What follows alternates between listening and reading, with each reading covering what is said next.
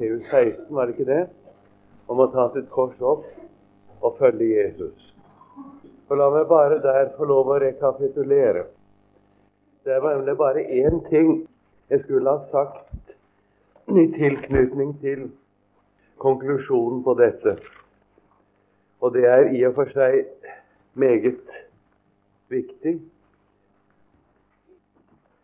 Dere ser det står i Matteus 16, vers 25. Den som vil berge sitt liv, skal miste det. Men den som mister sitt liv for min skyld, skal finne det. Det er slik med selvlivet. Jo mer det lykkes oss å hevde selvlivet, desto mer mister vi oss selv. Så vi ser i det følgende vers 26 Hva gagner et menneske om han vinner den hele verden, men mister seg selv? Nå sier jeg det på norsk, slik som det også står hos Lukas. Det er skrevet på gresk. Her står det men tar skade på sin sjel, står det her. Fordi det er skrevet på aramaisk. Men altså sjel det er det samme som personen jeg. Vi kan ikke hevde oss selv uten at vi må betale med oss selv. Vi snakket om det. Det har vi alle gjort. Vi har alle tatt skade på oss selv, eller mistet oss selv. Mer og mindre.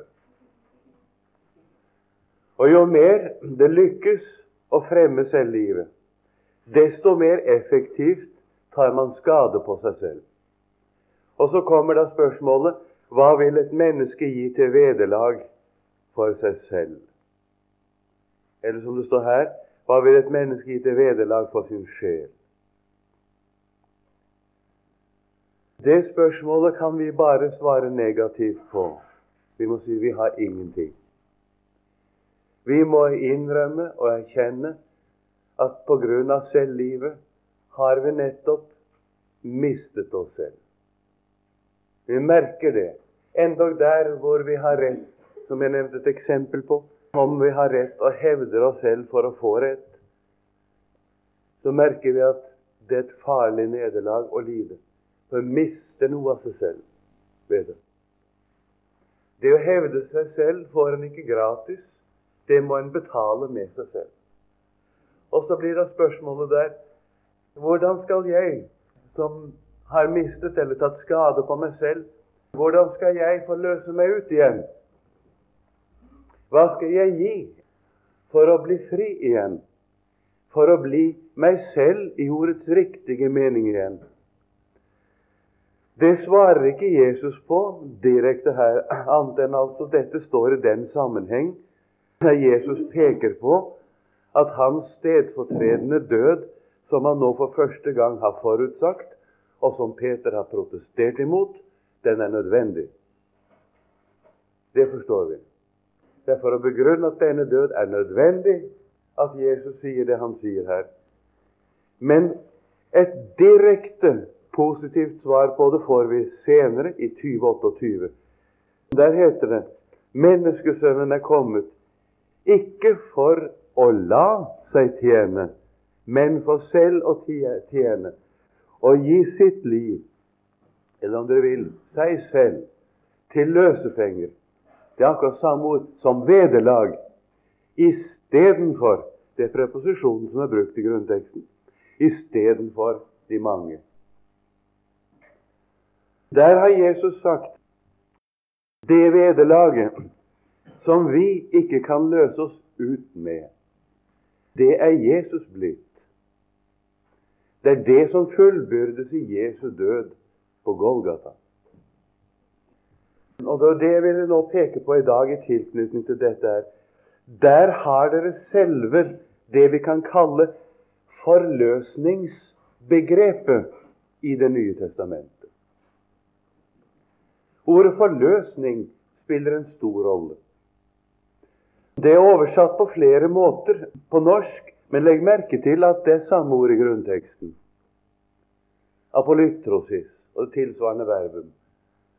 Det betyr løskjøpelse, og i ikke-bibelsk språkbruk ble det brukt f.eks. om løskjøpelse av krigsfanger, løskjøpelse av slaver, løskjøpelse av folk som La oss si de var under en dom, men kunne bli fri ved et vederlag. Det er jo enkelte straffer som er av den art, også i vårt samfunn. Og det var meget av det den gangen. Når det ble gitt et vederlag, så kunne en bli fri en dom på visse vilkår.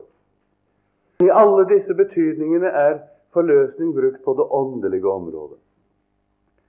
Dere husker vi har sitert flere ganger Efesene 1,7, hvor det tales om grunnlaget for syndenes forlatelse. At der står det i hvem? Altså Jesus.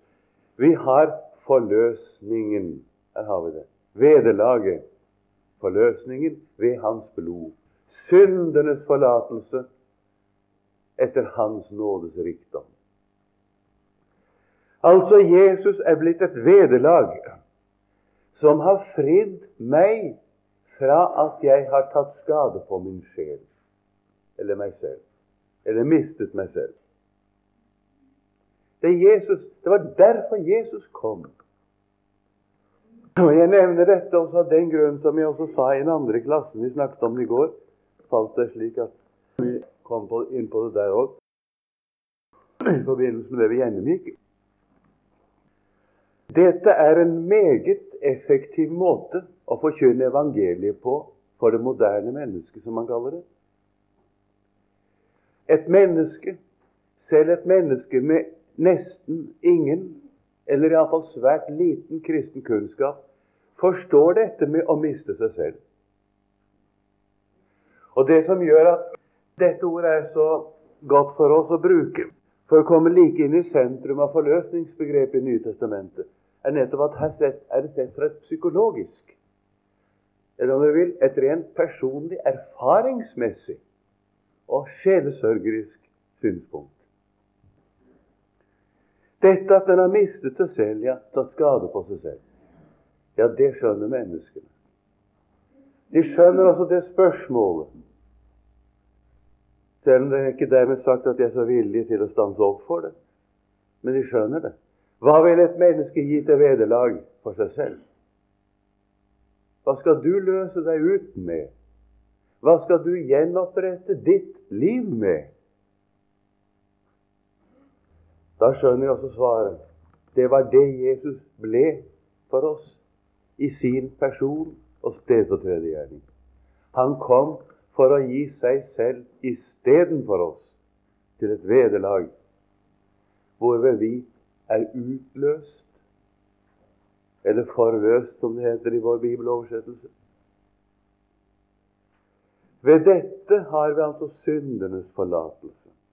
Og legg merke til hvordan dette brukes i så mange sammenhenger. I virkeligheten vil dere oppdage at forløsning brukes om å bli løst fra verden, fra det gamle mennesket, fra døden, fra djevelens makt og herredømme. Det er også brukt, men der er det på en litt annen måte, dette om å bli fri lovens dom og ansvar.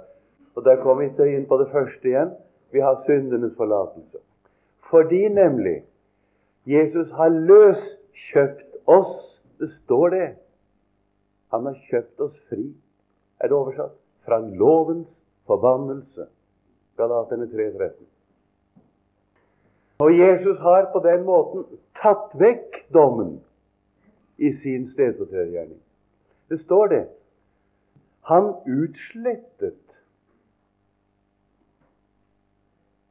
skyldbrevet mot oss. Det som var skrevet med bud. Og det tok han bort, står det, idet han naglet det til korset. Det er Kolossene 2,14. Han utslettet skyldbrevet mot oss. Det som var skrevet med bud.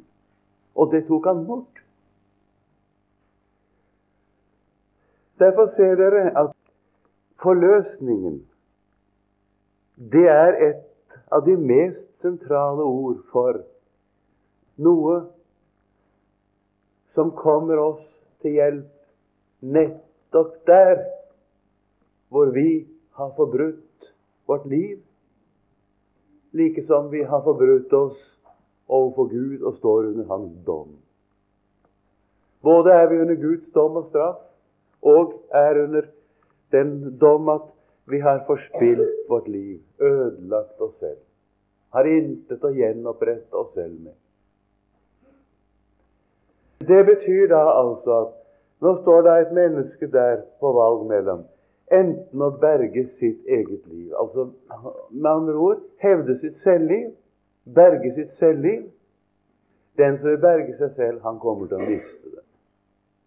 Berge sitt liv, han kommer til å miste det. Men, sier Jesus, den som mister sitt liv for min skyld, han kommer til å finne det. Det var det vi altså snakket om sist.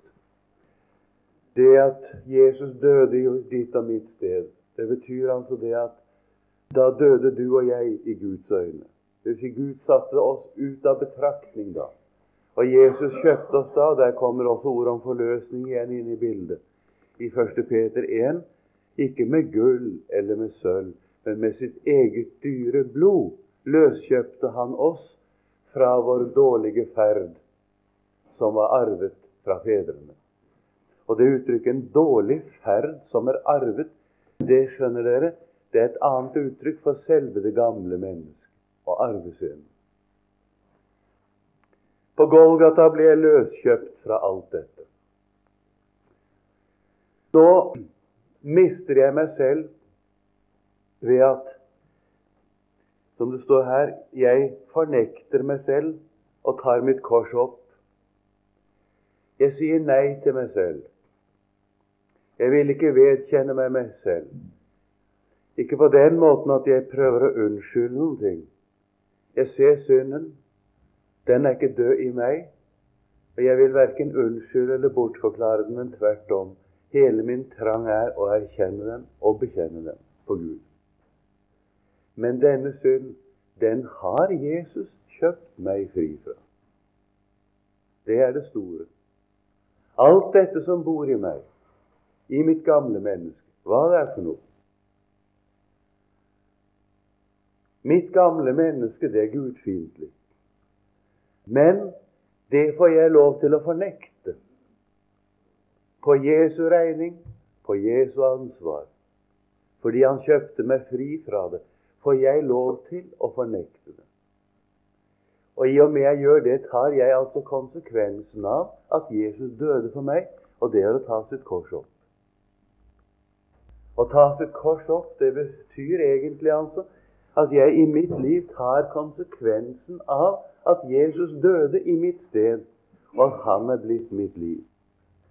Det betyr at da mister jeg mitt liv på Jesus skyld. Det gjør jeg. Da kan ikke jeg leve etter selvlivet.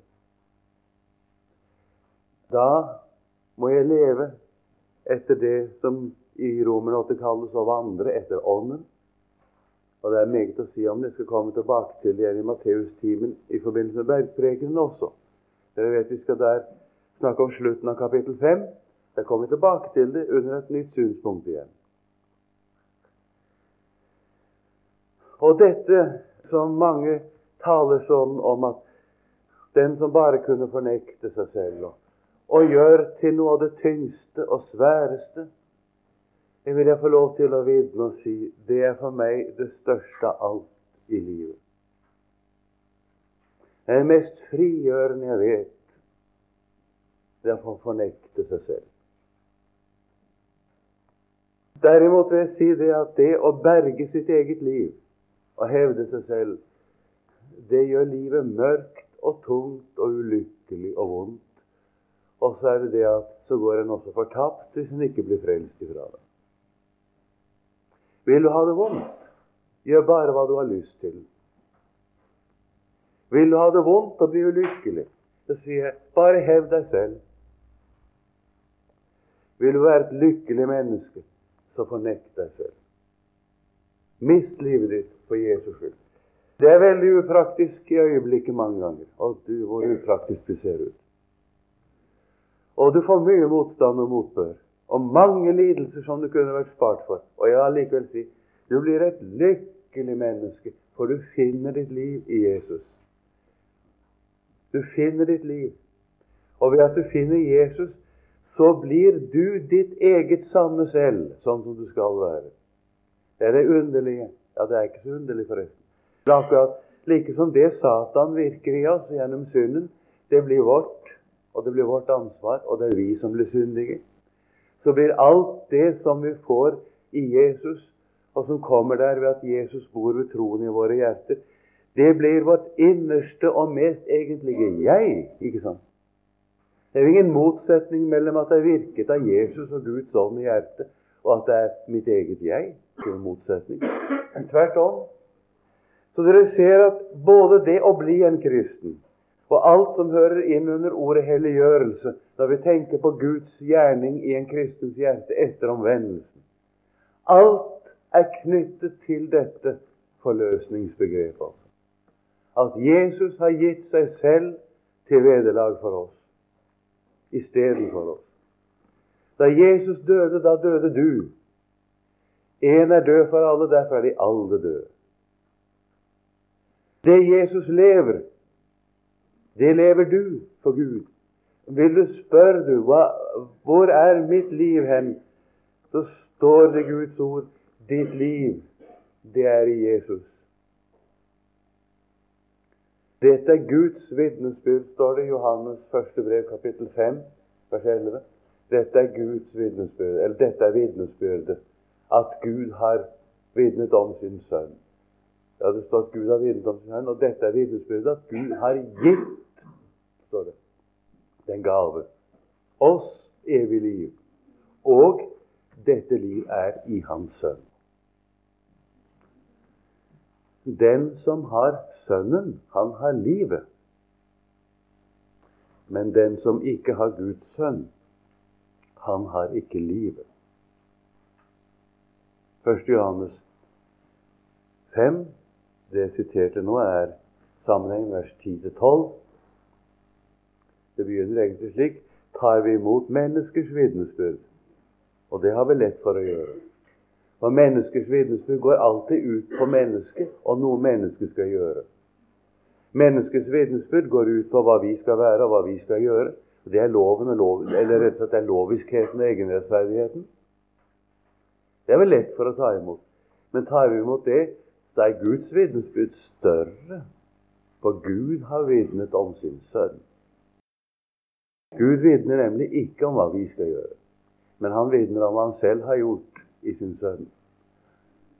Gud har vitnet om sin sønn. Og så står det den som tror på Guds sønn, har vitnesbyrdet i seg selv. Altså det å sette sin lit til dette vitnesbyrdet som Gud har vitnet om sin sønn, så det fører med seg at man eier det som vitnesbyrdet inneholder. Det står ikke at du føler det. Det står det ingenting om men det står at du har det. Og så skal du tenke på to forskjellige ting. Den som tror på Guds sønn, har vitnesbyrdet i seg selv. Og Da kan ikke du protestere det kan ikke jeg se eller føle. Nei, det er ingen som har sagt, sagt at du skal det. Men det står at du har det, du som tror på det.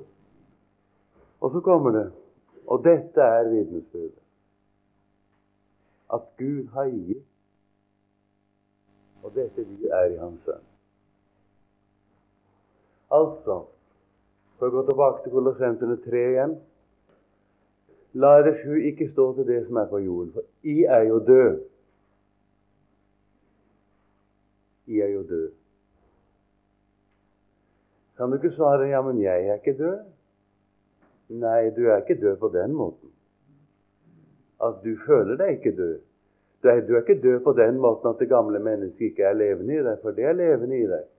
Og det ser du i vers 5. Det står jo 'så død da er dets jordiske lemmer'. Og det er ikke pene ting som nevnes. Som det er sagt, skal dødes. Og skal de døde, så er det fordi da er de ikke døde. Og allikevel står det 'I er jo død'. For når én er død for alle, da er de alle døde. Altså med andre ord Da Jesus døde, da døde jeg. I Guds øyne. Og da døde du i Guds øyne. Så ber Guds ord deg om å anse deg selv også som død i Jesus Kristus. Og det liv som Jesus lever nå ved Faderens høyre hånd, det lever han for deg og for meg. Det er ditt og mitt liv. Så blir du og jeg bedt om å anse oss som levende for Gud i Kristus Jesus. Romerne 6, 11. Således skal også I anse dere selv som døde for synden, men levende for Gud i Kristus Jesus. Ser du da der hvordan altså i forløsningsbegrepet, i dette at Jesus er vederlag, der ligger alle ting. Ser du hvor helt og hvor fullstendig vi blir frelst ved Jesu Kristi vederlag? Her har du altså det som jeg kan kalle det bibelske forløsningsbegrep. Og som du da vil møte igjen i Det nye testamentet i mange sammenhenger, hvor du vil se at dette, denne forløsning det er en hel og fullstendig forløsning ifra syndedom og ansvar overfor Gud til all makt og innflytelse som det gamle mennesket har over oss. Derfor står det slik i Romerne 6,6.: Vårt gamle menneske ble korsfestet med ham. Jeg henvises til det som skjedde på Golgata. Det var vårt gamle menneske som ble korsfestet med ham for at syndelegemet, altså den synden som ikke er død i oss, skulle bli til intet, står det. Egentlig står det i grunnteksten, grunnteksten skulle bli maktesløst. For det betyr nemlig ikke at vi blir syndfrie. Det betyr ikke at vi blir kvitt det gamle mennesket. Det gjør det ikke. Men det betyr at det gamle mennesket det skal miste makten og herredømme over oss. Og da ser dere alt dette er jo bokstavelig talt selvfornektelse.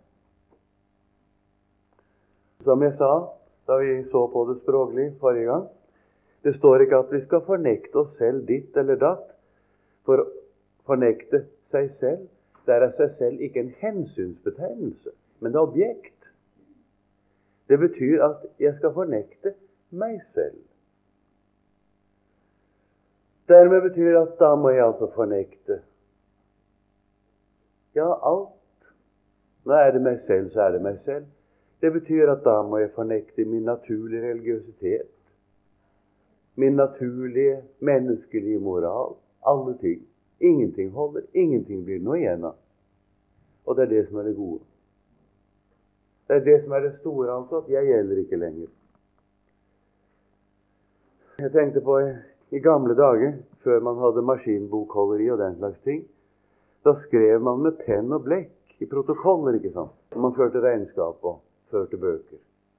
Så kunne det hende den gangen som det hender i dag Nå skal det visstnok ikke hende noe med disse nye elektroniske maskinene.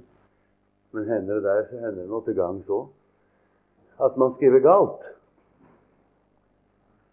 Det kunne hende man skrev et tall der som ikke skulle gjelde, fordi det tallet det var ikke riktig, det. Da satte man et kryss over det. Og Det betyr at det tallet som står under det krysset, det kunne man verken legge til eller trekke fra. Det kunne verken brukes i multiplikasjon eller i divisjon. Det tallet, det som sto der, det betydde null og ingenting. For det sto et kors over det. Jeg tenkt på at det er et slikt kors Gud har satt over oss på Golgata. Jeg, altså, som dette korset Nå bruker jeg et billedlig tale. Jeg som dette korset gjelder. For da Jesus døde, var det for meg han døde. Han døde istedenfor meg. Det betyr at denne personen som dette korset er satt over, gjelder ingenting. Jeg er her. Mitt gamle menneske er her. Og det er alt annet enn dødt. Det må jeg innrømme. Men dette gamle mennesket, det er lik null for Gud, for å bruke bildene. Det at jeg da også regner det lik null, det er selvfornektelse. Og fornekter jeg meg selv, da vet dere, da blir det umulig å tjene synden. Fornekter vi selvlivet, da fornekter vi det som all vår synd springer ut av.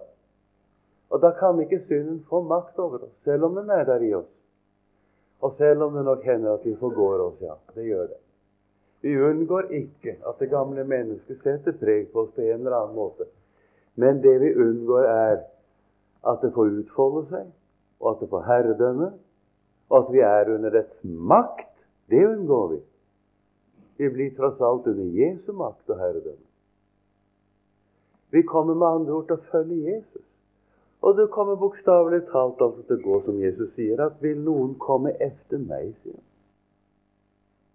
Da kan det bare skje på én måte. Da må han fornekte seg selv. Ta sitt kors opp og følge meg. Det er det vi gjør ved å fornekte oss selv. Da kommer altså Jesus til å gjelde for oss. Og da lar vi ham gjelde for oss. Og så husker dere at det som står under korset, det teller ikke. Skal ikke vi regne med det? Skjønner dere nå med gjennom dette bildet kan gjør klart hva det vil si å regne med seg selv? Hvor galt det er. Og hvor i overensstemmelse og pakt med Guds ord er når vi sier du skal ikke regne med deg selv. Det er nettopp det du ikke skal. For Golgata kors betyr du skal ikke regne med deg selv, men med Jesus. Han er blitt ditt vederlag. Du har nok følt det, selv om du kanskje ikke har tenkt på det, denne, på det akkurat i forbindelse med dette ordet på denne måten, og du har formulert det med de ord, denne sak, men du har følt det. Du har ikke noe å gi til vederlag for deg selv. Det har du følt. Det vet du. Det er det som har vært vanskeligheten, ikke sant? Nei, men nå er Jesus der. Han er ditt vederlag. Hvorfor kan du ikke la ham gjelde? Hvorfor kan du ikke la være å regne med deg selv når ikke Gud regner med deg? Du kan ikke protestere og si 'ja, men jeg er sånn og sånn'. Ja, sier Gud, jeg vet det. Det er nettopp derfor jeg ga min sønn til vederlag for deg fordi du er slik. Jeg vet at du er slik. Og det er jo nettopp derfor du skal fornekte deg selv. Ser du at dette med selvfornektelse hører sammen med evangeliet, ikke med loven? Selvfornektelse er ikke en lovgjerning, men det er hadde nær sagt, et annet ord for å tro, holdt jeg på å si. Det er kanskje ikke helt korrekt å si det slik, men det står i relasjon til troen. Hjertets tillit til Jesus. Selvfornektelse, det er troens sikre ytring i livet. Det. Like sikkert som troen er at hjertet er rettet på Jesus, så følger det med at et menneske sier nei til seg selv. Det er hvor troen får lov å virke. Det henger nøye sammen med troen. Og det henger nøye sammen med Jesus' stedfortredergjerning, og det hører inn under evangeliet, ikke under loven. Det er ikke annet enn å fornekte seg selv, det som det står i Romerne 6,11. Således. Altså fordi vårt gamle menneske ble korsfestet med ham. Og fordi når Jesus, etter å være død for våre synder, har stått opp fra graven, så står det at døden har ikke mer noen makt over ham for sin død. Den døde han en gang for synden. Men sitt liv, det lever han for Gud. Således skal også I akte eder som døde for synden og levende for Gud i Kristus Jesus. Fordi det er i vårt sted han har gjort alt dette her. Dere vet at det vil ikke noen mennesker falle på å si at Romerne 6,11 at jeg skal få lov å anse meg som død for synden og levende for Gud i Jesus. At det skulle være en tvang eller en trelldom eller en lovgjerning eller noe slikt. Men det er bare et annet ord for selvfornektelse. Det er det Jesus taler om. Og det som gjør dette ordet så betydningsfullt på en måte, er at fordi Jesus talte om dette før han døde på korset i Matteus 16. Og apostlene på det tidspunkt var i en stilling hvor de ennå ikke kunne forstå dette her. Så er ordet formulert på en måte som gjør at det kan hjelpe oss, og ennå før vi forstår noe av det. Misforstå meg nå ikke, da. For gjennom dette får vi jo en riktig forståelse av det. Derfor er det så godt å få se på det bibelske forløsningsbegrepet, altså sannheten om forløsningen i Kristus Jesus, ut fra dette ordet her i Matteus 16, sammenlignet med Matteus 20, 28. For de to ordene henger nemlig nøye sammen. Selv om det går en tid imellom, så er det i 2028 det, er, det har altså noe med det å gjøre at Jesus har stilt det spørsmålet til apostlene før. Som vi ser i Matteus 16. Da vil du skjønne det at dette at du skal fornekte deg selv, det er ikke en plikt som Jesus legger på deg, men det er det at du skal få lov til å ta konsekvensen av den salige kjensgjerning at Jesus døde i vårt sted. Det skal du få lov til. Du skal vite at det gjelder deg. Du skal vite det at den som vil berge sitt liv, han kommer til å miste det. Men den som mister sitt liv Det er jo det jeg gjør når jeg akter meg død for synden og levende for Gud i Jesus. Altså, er klar over at det teller ikke det tallet som står under korset. Jeg teller ikke, jeg. Da mister jeg jo mitt liv, altså selv livet, for Jesus skyld. Men da finner jeg meg selv. Da finner jeg nemlig mitt liv. Da blir jeg meg selv på den riktige måten. Ikke gjennom selvlivet, men gjennom forløsningen i Kristus Jesus. Jeg finner mitt liv i Jesus, og gjennom det blir jeg virkelig, i ordets sanne og riktige mening, meg selv. Vil dere se på dette ordet når dere kommer alene? Tenk over dette her. Jeg er sikker på jeg skal få mye hjelp av det vi har snakket om ut ifra Matteus 16.